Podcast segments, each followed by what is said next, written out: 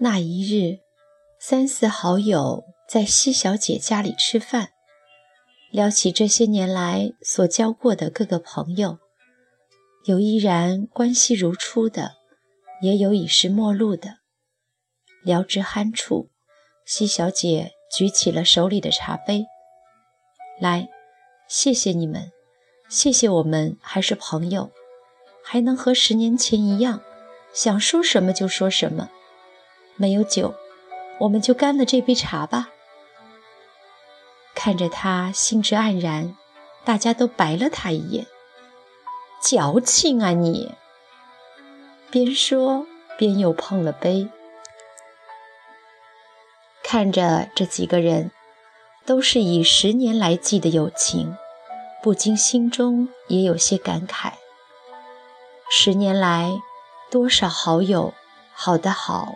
散的散，当真是如歌词里所唱：越长大越孤单。或许是越长大，对朋友的筛选越苛刻吧。不是变孤单，而是我们对陪伴的要求更高了。一起吃饭、逛街，可能还不是陪伴，还得能够一起讨论，成长的差不多，才更像是。真正的陪伴，友情和所有的关系一样，它的维系需要双方的努力和妥协。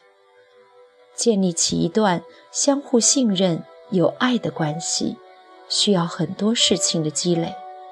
可是毁掉一段感情，可能一句话就够了。刚认识西小姐时。是十来岁的年纪，我和他臭味相投，才刚认识第二天便出双入对，天天腻在一起，一起上课，一起吃饭，一起上厕所。男生常常无法理解女孩子的交情，怎么能够好到连上厕所也要一起呢？那时，所有的人都习惯于看到我们两个在一起，如果有一个不见了。旁人必然会问另一个去哪里了，我们也戏言我的左手只牵你的右手。然而，可能一年半载后，忘记是发生什么小事儿了，两个人闹得很不开心，又陆陆续续的吵了几次，慢慢的，我们不再是黄金搭档，开始分开和其他人去玩了。两个个性太强的人。又不能有一方镇住另一方的时候，便会像两只刺猬，一不小心就划过界，剑拔弩张。可有趣的是，当不再腻在一起后，我们的关系反而变得更好了。本就互相欣赏的两个人，隔着距离，缺点就没那么明显了。对此，我们两人的官方解释是。当时太年轻，没有给彼此空间，一下子靠得太近，缺点暴露得太快了，所以一次就惊天动地的。很多朋友都笑说，我们两人说的好像谈恋爱。谁说不是呢？友情也可以是见到你心生欢喜，而且都付之于真心实意，也想得到。你的独家宠爱，年少的友情，特别是女孩子之间的感情，可能比爱情还要自私呢。后来，我们考上不同城市的不同学校，遇见不同的人，经历不一样的事儿，但每一次见面后，却总有聊不完的话题，总能在彼此身上发现新的亮点。更感动的是，尽管际遇不同，成长的步调却基本一致，能够了解当下对方的心境和困惑，因为自己也正经历或有过同样的困境。或许这是我和西小姐的感情能够历久弥新的原因吧。而身边却有更多的朋友。只能相伴一程。月姑娘是我曾经从小玩到大的小伙伴，在分隔异地求学时，还每周一封信的频率聊，而且每封信几乎都要讲三四张信纸。我们聊最近看了什么书，想象未来的梦想是怎么样的，聊喜欢的那个人今天和自己说了什么话。后来却因为各种原因，可能是太忙了，有点不知道从何说起，结果圈子越来越不同，也就再难说起多少了。有一次。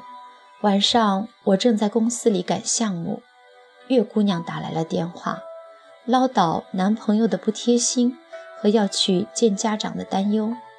我正加班加到焦头烂额，也顾不上她小女生的心思，随意安慰了几句就挂了电话。如今，月姑娘只会偶尔和我说带孩子、公婆相处的事，我却难以和已是家庭主妇的她。讲工作的压力，每次面对她的郁闷，只能简单的宽慰几句。不仅是生活轨迹太不相同，而是生活重心也不一样，难以感同身受。这是话不投机半句多吧？曾经以为会好一辈子的人，原来还是会变的。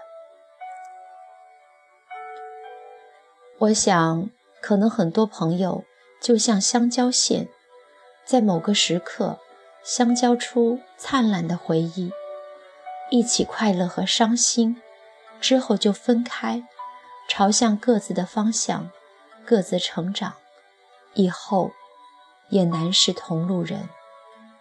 而恰如其分的友情，应该是如平行线，我们不需要焦急的。多么轰轰烈烈，只求留一点距离感给彼此，多一些尊重与欣赏，在各自不同的生命轨道上变化前进。然而，我们却是同样的平行线，不过分的疏离，也不过分靠近，保持各自的个性，却又是同一类的人。有一次，在网上看到这样一段话：最难得的朋友是什么样的？即使在分别后各自经历人生，再重逢时，发现彼此依然是熟悉的。这份熟悉感，不来自于怎样相似的经历，而是你们已经在不同的生活里变成了更好的人，而且永远。是同一种人，成长既是默契。我想，最恰如其分的友情，应该就是这样吧。有默契的各自成长，并能在不同的环境里，共享同样的心境和感受。